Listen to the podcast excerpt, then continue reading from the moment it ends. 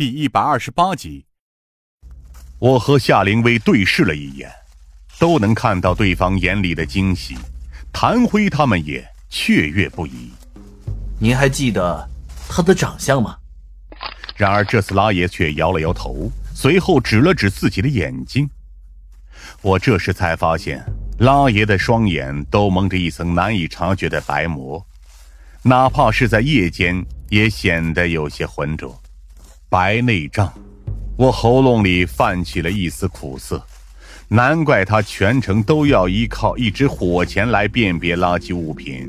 这样一来，我们也没办法指望他能提供给我们什么线索了。但很快，拉爷的火钳便仿佛像是探寻到了什么一样，随后当着我们的面，他直接挑起了一个染血的麻袋，扔在了我们脚下。这就是他扔下来的那个袋子。拉爷平淡无奇地继续开始搜索瓶子。大概吧。被扔在我们面前的麻袋底部浸染了厚厚的一层鲜血，而且正散发出一股浓郁的腥臭味，让谭辉他们这些新警员都纷纷遮住了口鼻。而我则吞咽着口水，下意识地戴上了白手套，然后蹲了下去，试着将那个袋子解开。不过上面的死结最终还是让我放弃了这个打算。我转而从拉爷的小屋里拿了一把尖刀，将绳口割开，这才看清了里面的状况。当那一群苍蝇伴随着浓郁的恶臭扑面而出的时候，我就已经知道了答案。那是一颗血迹斑驳的人头，正仰面对着我，血肉模糊的脸上写满了狰狞和恐惧。赵飞，我的声音冷静到让我自己都有些害怕。联络郑队长，我们找到赵飞的人头了。只有拉野对此几乎充耳不闻，仍旧在一下一下地捡着自己的瓶子，扔进麻袋当中。疯子和他的人迅速赶到了这边，而那颗人头经过罗教授的简单观察，确定是赵飞的头颅没错。至于头颅本身，显然也遭到了不少虐待，整张脸上几乎布满了伤痕，导致一片血肉模糊，后脑勺上也有很多处淤伤。但就像罗教授最开始的判断那样，这些都不是致命伤，也就是说，赵飞真的是还在有意识的情况下被活活分尸的。此刻，拉野无疑成为了我们的重点询问对象，因为他无疑代表着这桩悬案崭新的突破口。呃，您仔细回想一下，当时大概是什么时间点？疯子耐心地问道。拉野仿佛像个老年痴呆患者一样。上午、下午还是傍晚？拉爷对此也有些不满。哼，我人虽然快瞎了，但我可还没傻。那人大概是下午两点左右过来的，扔下这个袋子，等我出门后，他就提着另一个袋子逃走了。往哪边逃了？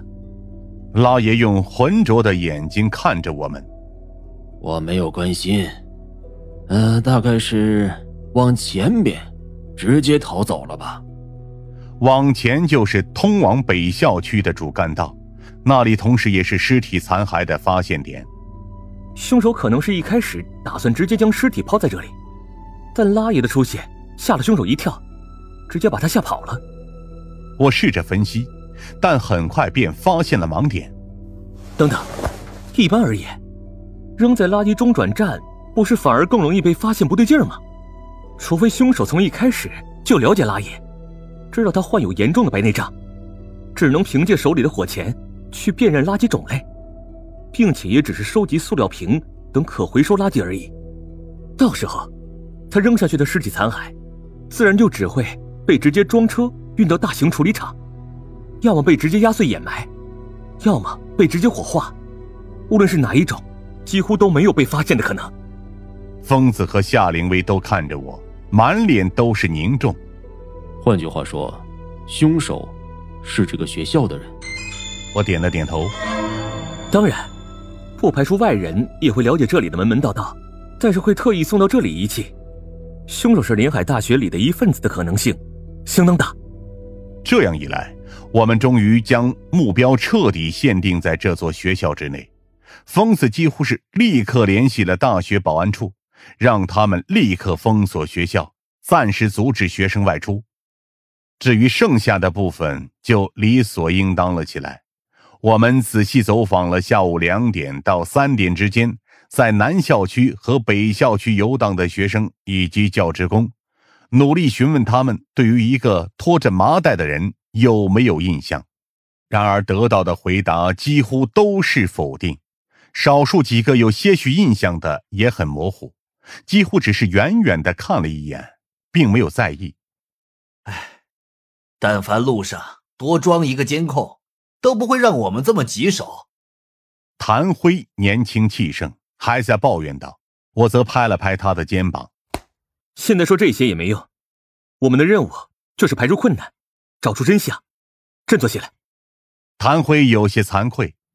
呃，是，张警官，我下次会记住的。